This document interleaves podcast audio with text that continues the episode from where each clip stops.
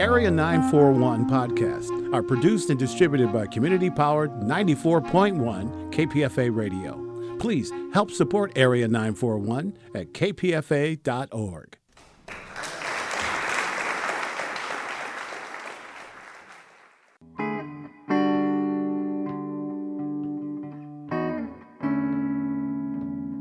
This is the Area 941 Radio Wolinsky podcast.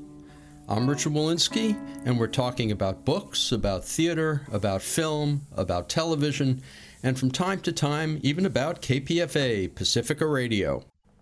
Nora Ephron passed away on June 26, 2012, the author of several novels, screenplay writer, director of films such as Sleepless in Seattle, You've Got Mail, and Julie and Julia, political commentator, essayist, Nora Ephron was an American icon. I had a chance to speak with her on November 21, 2010, about her collection of essays, I Remember Nothing. Nora Ephron, these are a series of short essays. What prompts you to actually write an essay like these? Are they assignments or just you sit down and go, I've got to talk about this? No, none of them was an assignment. I think that a few years ago, when I started writing, I feel bad about my neck. The impulse was that I was going through something that I thought nobody was really writing about in any honest way. The people are always writing books about how these are your golden years. You know, how are you never better? Well, that is just not true. And it isn't just that you feel bad about your neck and a variety of other things no one ever tells you are going to happen, like the complete decline of your elbows. But, you know, people get sick, you start losing friends. And I think my impulse came out of, you know, a sense that it should be written about. Now, of course, I'd grown up with parents who were writers who thought everything should be written about. That's the way they dealt with all the things in our life, is that they would say to us, everything is copy, everything is material, you'll turn this into a story someday. So it seemed perfectly logical for me to start writing about it. And this book, I had more things to say. And I thought it would be fun to write about memory and what happens to it when you get to your 60s and later. And then I thought I would even write a little bit sort of memoirs, even though the moment when you're losing your memory is perhaps not the best moment to be writing your memoirs, but that's when most people do it. So that's what it all came out of. I've interviewed a lot of well known people over the years, and I've met a lot of people. I think what happened to me as I was reading that particular essay on forgetting, I remember in 1978, I was at a science fiction convention and I was corralled by Philip K. Dick, the great science fiction writer. For 45 minutes, we had a chat. I don't remember a thing about it. I know, I know, I know. This is what's so mortifying is that that you mm-hmm. have retrieved so little, and sometimes what you've retrieved is so trivial, you are mortified.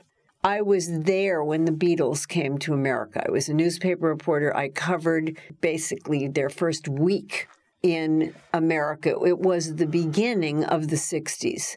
The night on the Ed Sullivan show that they sang, the 60s began. I was there and I couldn't hear a thing. And that is what I remember. I think it happens to everybody at some point. I, I, I interviewed uh, Kitty Carlisle just before she died by phone, and she was able to recount stories to me about the Gershwins, but then I'd ask her a question which forced her to think, and her answer every time was, I don't remember. And I realized that I think what happens when you get older is you wind up remembering the anecdote, but not the original event. That is certainly true. But don't forget, Kitty Carlisle, when you were talking to her, was 94 years old. And right. she was always my idol in terms of how lucky you can get when you get older because her legs were so gorgeous. You would see her in New York out to dinner in a skirt slit up to her upper thigh. And you just would go, oh my God, please let my legs look that good if I'm lucky enough to get to 94. And she really had a very good grip for a long time. A few years ago, I read about Ryan O'Neal being at the funeral of his ex wife, Farrah Fawcett, and there was a very attractive younger woman at it whom he made a pass at, and it turned out to be his own daughter, whom he did not recognize. And everyone was very judgmental about this. They were just trashing Ryan up and down. Not me, not me. I had just been in a mall in Las Vegas when a very attractive woman came up to me with her arms outstretched and I thought, who is this woman? Where do I know her from? I like her, but I don't can't get her name. And it was my sister. And you could say, well, how are you to know that your sister was going to be in this mall? But I was meeting her in the mall at the very place that she was coming up to greet me. So, you know, it can happen to anyone. One salient feature of the entire book, and I think it's the reason why every single essay resonated with me, is that you're hitting on things that we all think about but none of us actually put into words because sometimes it's just too embarrassing. if someone says, You hung out with Philip K. Dick, what did he say? What am I supposed to say? I know, I know. It is embarrassing. And the and that thing that happens when you're trying to retrieve it, not that you can ever retrieve what happened between you and Philip K. Dick, because right. like me, your life has been wasted on you. But that thing where there is a fact you can't come up with. Who was in that movie? What was the name of that movie? And you're just sitting there snapping your fingers and smacking your heads, and you can pull out your phone and Google the answer. You know, Googling has saved many of us from really looking like the geezers we are because we seem hip enough to be able to use the internet. Nora Ephron, in looking up your life, I found out that there's a film called Take Her, She's Mine, where one of the main characters was based on you when you were 22 years old, that your parents had used you as fodder for their own screenplay. How did that feel? Well, as I said to you, we grew up being told that everything is copy. And we knew that's what writers did. And it is, by the way, what writers do. It wasn't just my parents. When I was about 10, I think, my sister Delia, my beloved sister Delia, got her head stuck in the between the banister rails in our house, and the Beverly Hills police had to come and extricate her from it. About less than a year later, that episode was in a Jimmy Stewart movie that my parents wrote. Natalie Wood, at the time a little 10 year old, got her head stuck in the banister rails at a crisis moment in this comedy.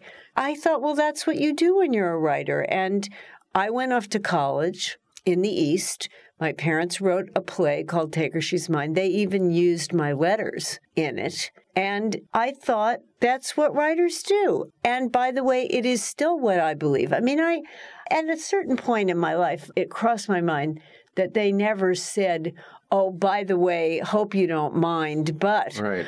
but we understood the rules in our house and I very much believe that, you know, if you know writers, watch out because if you say something funny or if you have a really catastrophic divorce, it could end up, if you don't write it, they might.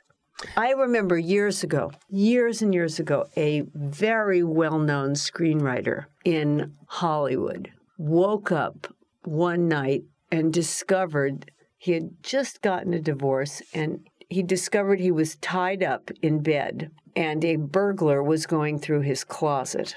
Actually, a robber, not a burglar. And the robber said to him, Hey man, where's your stuff? And my friend said, I just got a divorce. And the robber said, Well, where's your wife, man? And you know, it was just a very funny story. We all loved the story of someone waking up with an empty closet being asked, Where's your stuff? And the story went around. It was a well known person it happened to. And everybody knew it. Everybody thought, I got to remember that story. That's a really good story. And John Gregory Dunne, my friend John Gregory Dunne, put it into a novel. He took that screenwriter's story, which I think probably was used in many other screenplays, but the novel came out first. So John Dunne got the story. Now, if that screenwriter had wanted the story for himself, he should not have told it to all of his friends who were writers. But it was gone and taken by someone else. And those are the rules of writing. It's open season out there, and they'll do anything. To that degree, something like heartburn wouldn't bother you at all because it's just simply part of your family history to tell the story. Well, that's what I think, yeah. My mother always said, someday this will be funny. And you could say, well, that's a very cold way to bring up children, that they come to you with a sad thing and what you say to them instead of saying, Oh, I feel so bad for you, honey, is come back when it's a story. Make this funny, the sooner the better. That may seem cold, but it is a fantastic way to grow up in terms of learning that if you can get over something, it's good because your parents will love you as you know, I'm sure you know from having been in therapy, we carry around the need to get our parents' approval with us long after they're gone. And that was a way that all four of us knew we could get their approval, is if we could make them laugh. And a lot of material that's come out since, of course, takes material from your own lives and does that, not just heartburn, but hanging up as well. I mean, I guess it, it permeates all of the work of you and your sisters. Yes, absolutely. Nora Ephron, you were speaking with Philip Maldari on KPFA's Sunday show, and you made an amazing comment about journalism. Journalism is a job where you figure out what the important points should be in any story. And I keep thinking that maybe the problem with America today is that nobody believes that anymore, or very few people do. I don't know about that, but I do think that we're a lot more savvy about journalism now than I was when I was 14 years old and in that journalism class. And we know that there are all kinds of points that can be pulled out of the same facts. We are less romantic about journalism, all of us, not just those of us who went into the business because it was so romantic. Maybe what happened was that somewhere along the line, someone realized that those points could also be political propaganda, and suddenly the points changed you know, journalists are always saying it's the first draft of history and it's the truth and blah blah blah. But but it isn't the truth. It's a story. It's always a story. It's always how you choose to tell the story. It's always what you think the point of the story is. We're now in this horrible world where we have in front of us such a clear example on the news on Fox of the story being twisted in our opinion, in my opinion, in the opinion of, of 99.9% of my friends. I can't think of who the other 0.1% even is. You know, where we have an entire network and newspapers it also owns, twisting things. And this, by the way, this is one of the reasons people are smarter about journalism is that they can see how easy it is to twist things. Nora Ephron, you got your first screenwriting gig working on a screenplay of All the President's Men, which was written, co written by uh, your then husband. They didn't use the screenplay, but you got your first gig through that. Can you talk a little about that process and how you learned to write a screenplay? The first draft of All the President's Men was written by William Goldman, and the next draft after that, by the way.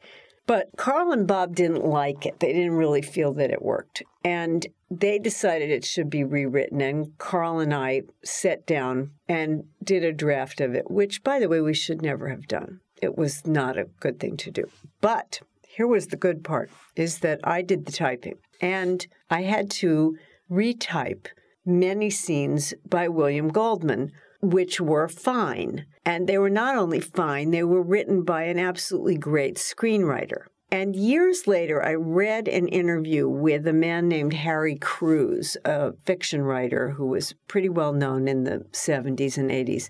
And he had, had not had any real education and certainly no training as a writer. And he read Moby Dick and he thought it was so great that he typed it five times, the entire book. And he said when he got through, he could write.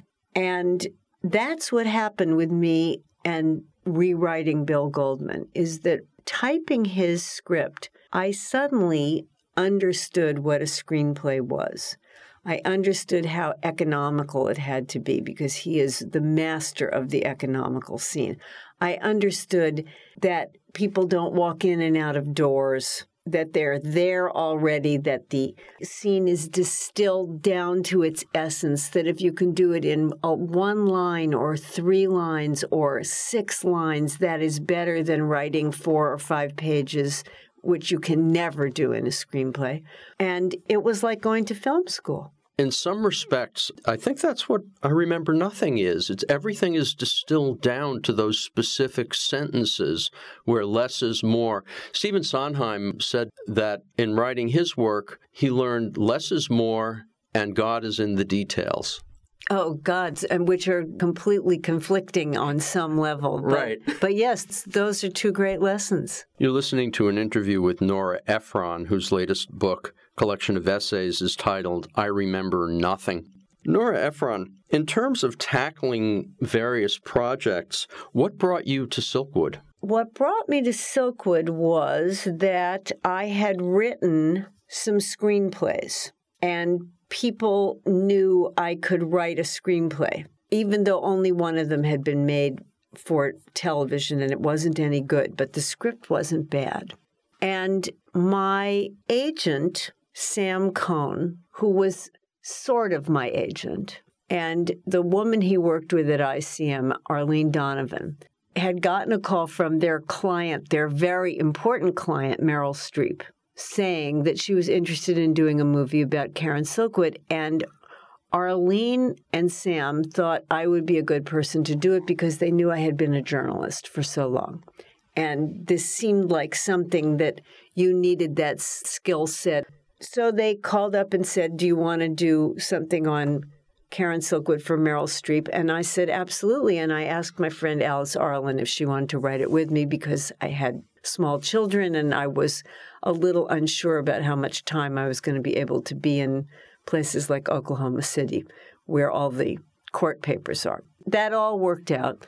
And uh, that's how I did it. I mean, it was this automatic thing. I knew, I knew uh, the story of Karen Silkwood. As it turned out, I didn't know it at all. That was an amazing thing. Was was doing the reporting and discovering that everything written about her had been wrong. Everything. The left wing stuff was wrong and the right wing stuff was wrong. Nobody had really dealt with her as as the very interesting, complex person she was, not necessarily, you know, a cartoon heroine in any way, and yet a person who did the right thing.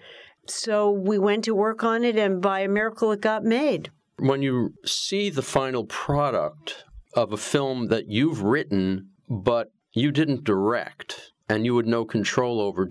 How do you feel afterward? Do you feel this sense of accomplishment or this sense of kind of disgust because they didn't do what you wanted to do? On Silkwood and on Heartburn and on When Harry Met Sally, I was very much involved.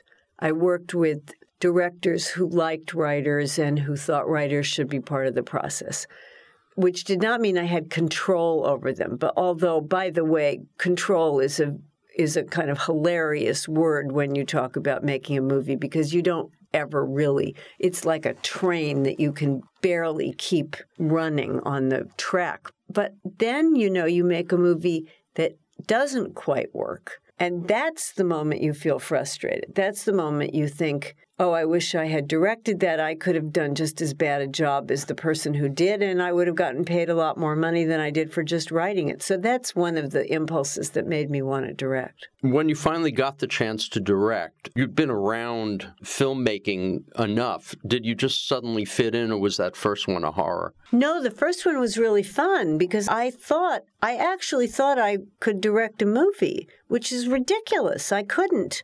But I knew, you know, I was prepared.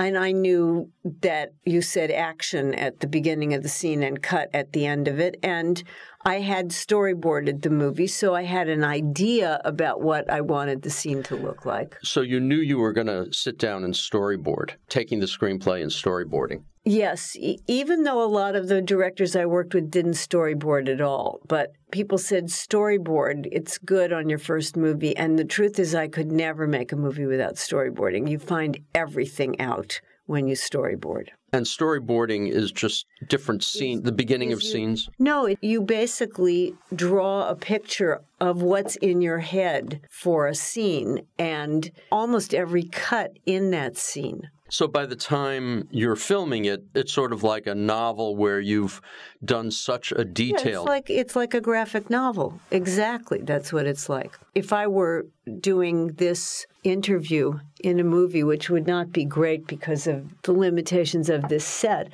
but you know, you would draw a picture of the camera in that control room out there, looking through the mirror at the two of us. And then you would draw a picture of you over my shoulder and a picture of me over your shoulder. And then you'd write plus two close ups. And that would be your storyboard of the scene. It's a very simple, elementary scene that would only require five shots. But you know, it means that it helps you when you're scouting locations because you know what you need. You know that you need a shot from a long way away in certain scenes so that you've got to find something you can do that with. It helps the location people. You start to find out what the picture is about, what the movie's about visually when you do that to a much greater extent than you do when you're just writing the screenplay. I mean, what happens if you're doing that and you go, holy cow, I'm supposed to start in X number of weeks, the finances there, the actors are in place, and something isn't working? You try very hard not to be making a movie that the script isn't done. I mean, that's one of the first things I learned making a movie is make sure the script is done. And if the script isn't done, make sure you're working with your sister Delia so that she can fix it while you're working on it. I mean, I have this very clear memory of standing out in the street in Seattle and calling Delia and saying, This scene is not working and my brain is fried. What are we going to do? And we fixed it on the phone in two minutes and I walked back in. I couldn't have done it by myself. In terms of all of your films, I mean, there's a wonderful section. Again, everything is distilled in I Remember Nothing. There's a wonderful section about flops and dealing with flops, dealing with movies that don't work. You know, in my head, I'm thinking I've seen virtually all of Nora Ephron's films. And of course, to me, the one that came to mind is Bewitched.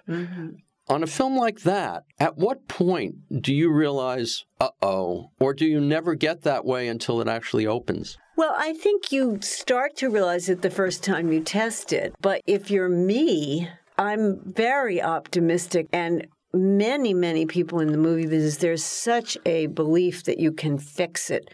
That if you just reshoot this, or if you just cut that, or if you change the music, you do everything you possibly can in the hopes that you can fix it. And by the way, I have had movies that we fixed. We had a movie that didn't test well, and I knew it wasn't actually me. My sister Delia once again said the reason this movie isn't working is that we're not cutting to this actor. We're playing too many scenes in the wide shot. And we went through and we recut the movie, and it was a complete day and night difference Bringing in close on the actor, nothing else. the actor that the audience loved and they uh-huh. weren't feeling they weren't with him in it in the way that you need to be and that you can be if you have the footage.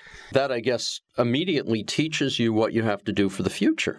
Well, no, it doesn't. If only it teaches you. I mean, it certainly teaches you not to stay wide all the time if you're making a movie that people want to make an emotional connection to. But the truth is that almost everything you ever learn about failure is not particularly applicable to the next failure. And the real lesson you want to learn from failure, which is how not to ever have another one. The only way to never have another failure is never to do anything again, and which is the worst lesson you can learn, or worse, even to do the safest thing you can possibly do which doesn't guarantee a hit either. You know, all these books get written about failure and how you learn through failure and growth through failure. Growth is one of my favorite words. But the main thing you learn through failure is that it's entirely possible you could have another failure. And that is the sad lesson of failure. Nora Ephron, not that long ago, I interviewed Gail Collins about her book on changes in the women's movement, and she kept bringing up your name. It comes up in the book as you were one of the leading feminists of the 60s and 70s. I know you wrote the column for Esquire, but it seems to me more that the role model that you presented of somebody who could actually break into the business and still maintain yourself and your sanity is what's key. I was a journalist covering the women's movement, and I was completely sympathetic to it, except that I kept seeing things that I wasn't sympathetic to or that I thought were funny when no one else did or whatever. But its goals were the same as mine. And Gail interviewed me for the book, and I remembered quite a bit about some of the things she was writing about. Well, I didn't remember that much, but I remembered enough to be helpful to her. and so I think that's sort of what she's thinking about. Well, it, it, it's. But I was never kind of in the women's movement in the way that people were. I was I was just writing about it. Well, I, I, also think that a lot of people probably a lot of women would probably say I, the, the same thing as I was on the outside when in point of fact you were the pioneers. Well, we were there. We were definitely there and I was there at a lot of the events at the historic events of the second phase of the of the women's movement and I wrote about most of them. And and then you know you became a, a director at a time when very few women were directing. Yes, this is true. How did that? I mean, w- did you have any roadblocks being a woman, or at that point was your success as a screenwriter kind of overwhelmed the fact that that the prejudices existed? I think that that if you have a big hit movie, somebody may let you direct one, and I had written When Harry Met Sally. So, so I had a shot at directing, and because a woman was the head of a studio, a woman named Dawn Steel, she called up and said, "I want you to direct something." I didn't, I didn't hear from any men, but I did hear from her. She was then fired. My movie was in a sad, unproduced state, and a man who ran the studio made it, Joe Roth. So it's not a simple, and you know, it's not only because of a woman that I got my shot at directing. Well, the actual idea of putting together a movie, do you have, I mean, right now, how many projects do you have going that you're hoping someday you'll be able to direct? Oh, I don't know. A, a couple a couple, and I have a play that I'm ho- that I'm hoping I get a director for. But when when you say that, uh, are these screenplays that that already exist now, or what's the status? And no, they're not. No, no, no. But there's uh, two I'm about to write. And and is that pretty normal? I mean, when when you're going for it, are you looking for funding, or you are no. you doing pitching? How does? No, no, no. That's all stuff that's set up at studios. So you pretty much know that when you decide you want to do it, you're going to do it. Yes, if I want to. Sure. Do you want to? Well, I have no idea till I finish writing it. Nora Ephron. Let me see where I am. Do you think print is dead? I don't. I don't know. Um, I, you know, I, I don't honestly know. Print is definitely going through some some horrible thing. And the fact that I still read a newspaper, I still read, in fact, four newspapers every morning, does not reassure me in the least because I have very smart sons who are adults who read the New York Times on the internet so if that is true, does that make print dead, or does it just mean that print has moved off paper and onto another medium? I don't know the answer anymore. Um, is journalism dead? Another question that's a, almost more serious than whether print is dead in some weird way, in that in that the newspapers that are in trouble are cutting back or folding, and there's much less really great long term journalism going on. But magazines were supposed to be dead about five years ago, and they're not.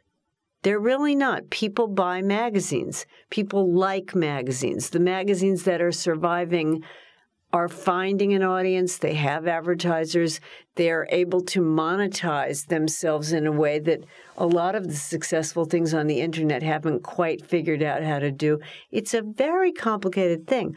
I have a Kindle. Um, I read books on the Kindle. I buy books also. That's going to be sad if people stop buying books and the book business is is in a state of high confusion over that.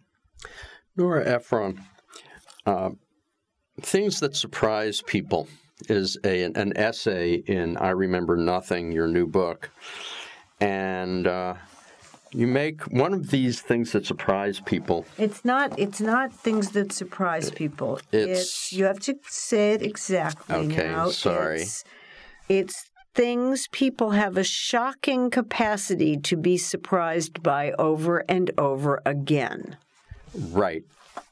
And in terms of that, uh, one of the things you say is movies have no political effect whatsoever. Mm-hmm. I believe that. Do you think that carries over to a place like this radio station, or do you think it's just because people want to be entertained by film? I think that film has a has a built-in thing that here's what a movie is, okay? An appealing character strives against great odds to achieve a worthwhile goal. That is a movie. That if you want to make a movie about an unappealing character, write a play. Movies want to like the person. They want to like a photogenic person. It's very hard to make a movie about someone people don't like. And it's one of the things I think is so amazing about the social network is that it's a cold movie and we're not used to that at all. We're not used to a movie where where we don't quite know who the hero of it is exactly. Um, so so you know that that is the main thing that happens with movies. And the result of it is that a Charles Bronson movie about a vigilante killer um, is on some level the same plot as Silkwood.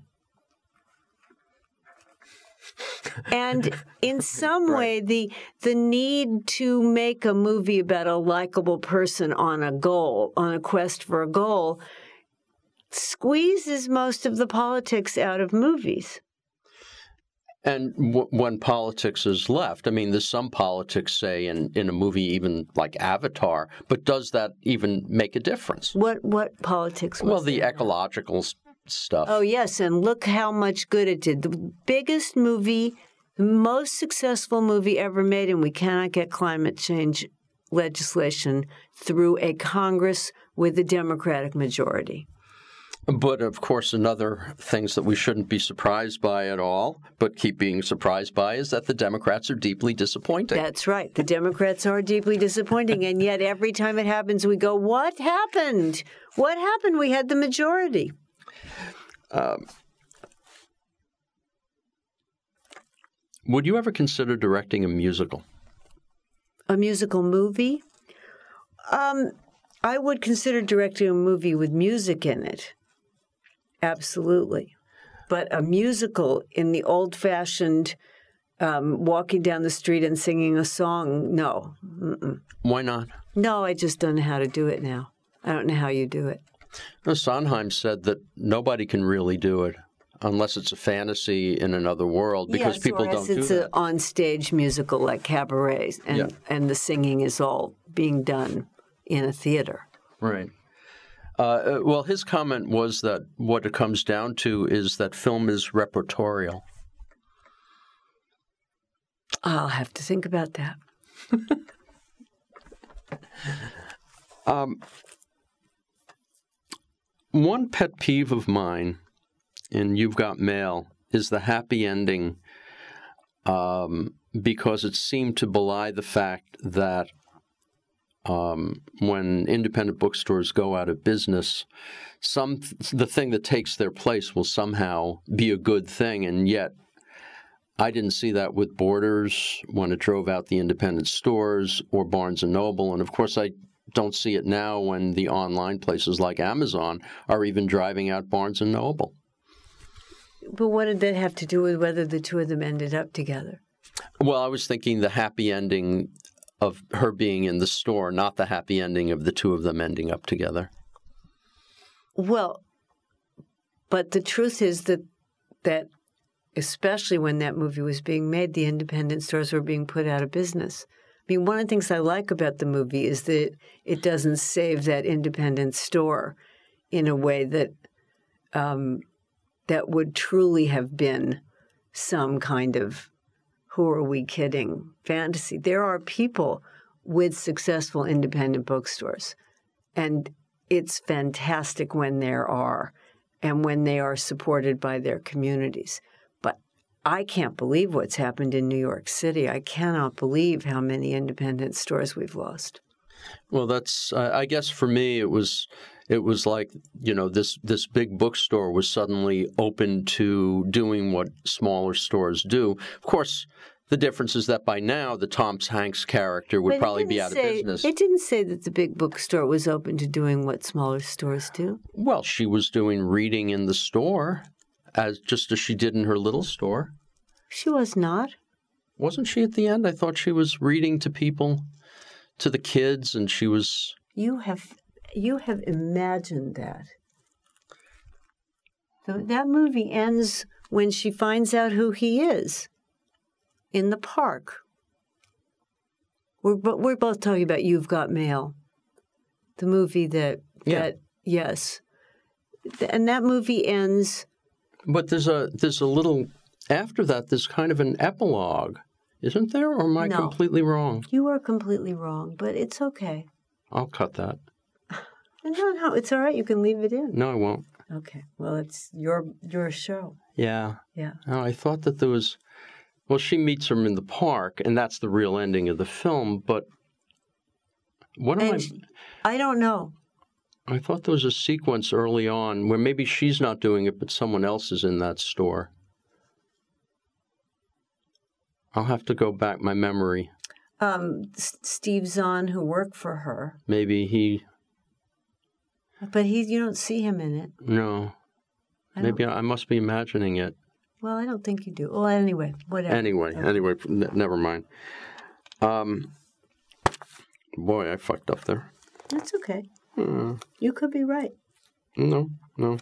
Um, the other, one other fascinating thing is how you've taken in both You've Got Mail and in Sleepless in Seattle, you've taken romantic films and updated them, specifically updated them and You've Got Mail and in Sleepless in Seattle, um, used um, an affair to remember as a key element of of the plot. And you've also talked. Uh, there was a New Yorker uh, profile of you where you talked about the importance of those old romantic films and how they can be still used today and updated. I don't have. I don't remember what I said in the New Yorker. Okay, all right. Um, so I guess I'll drop that line of Yeah. No, no. You can ask me the question, but I don't know how to answer it yeah. the way you've asked it. Okay. I, I guess what I'm saying is that you know going back going back to those older films and seeing how they resonate can almost create a new kind of film today.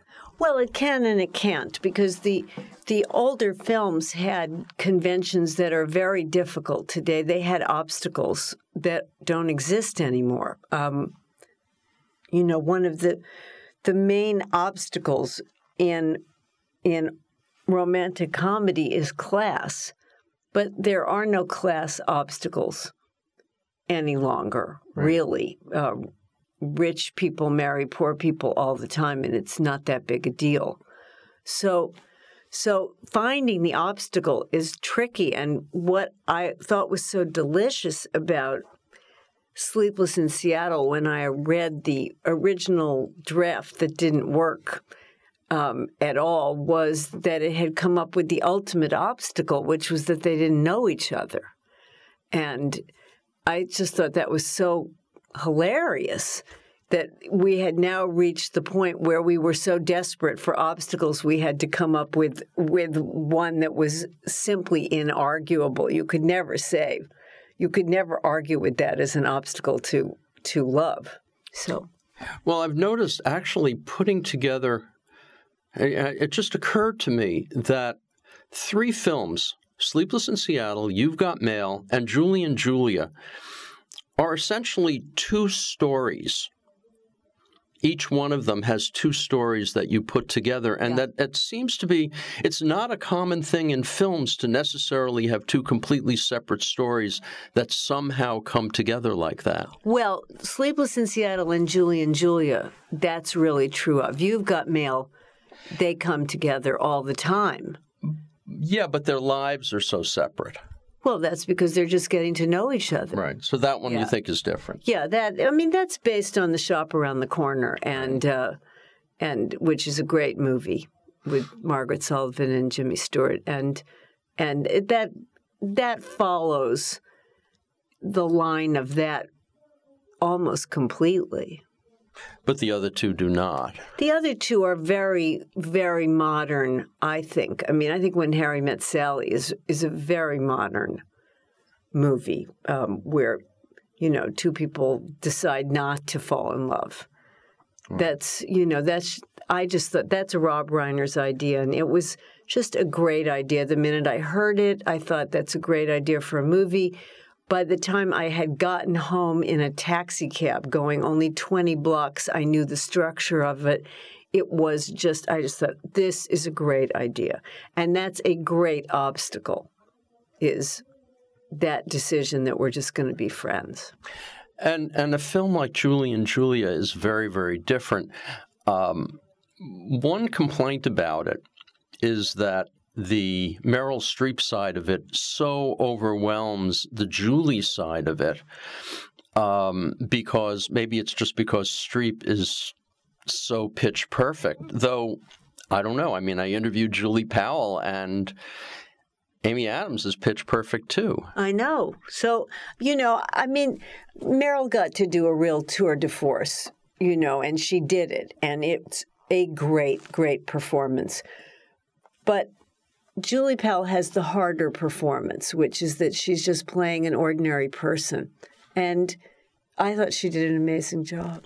Do you think the movie just would have worked as Julia Child? But no, or Julie Powell. No, it's it would just have been a docu, you know, a biopic if it had been just Julia Child.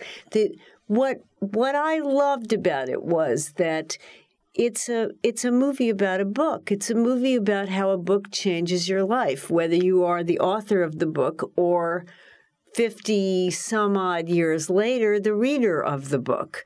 And that is to me, you know, when we talk about print, I mean, that to me is what is so sad about books is that we all know books change your life in a way that almost nothing does. And what I wonder if on some unconscious level then maybe movies can change us but never in the way that we think they can. I'm just saying politically. Right. Movies don't have much effect, but personally we certainly you know they can warp us. They can make us romantic, which may be a form of warping. Um, we certainly know from the number of letters we get that it changes the glasses people wear and the clothes they wear. But I just don't think they almost ever do the things we hope sometimes they'll do, which is which is to change the world. Nora Ephron, now you've finished I Remember Nothing and Other Reflections. Are you working on another book? You said you have a couple of things in mind what for a do you screenplay. Want from me? I just finished this one. I always that's always the last question Yeah. I ask. Okay, let me let me rephrase that. Um, Nora Ephron, you just um, have published I Remember Nothing and Other Reflections. You said there's a play out there that you've finished as well? Yes. And that will hopefully see the light of day in the next whenever. In the next whenever, exactly. Yeah. And in terms of film, you're still you've got two projects, but they're still in the back of your mind. yes, one of them is one of them is started. So, you know, I have a lot of work. And now it's Christmas. Feedback on this and other Radio Wolinsky podcasts is appreciated. You can write to bookwaves at hotmail.com. You can listen to other interviews either as Radio Wolinsky podcasts or in the archives pages of bookwaves.com. Until next time, I'm Richard Wolinsky on the Area 941 Radio Wolinsky podcast.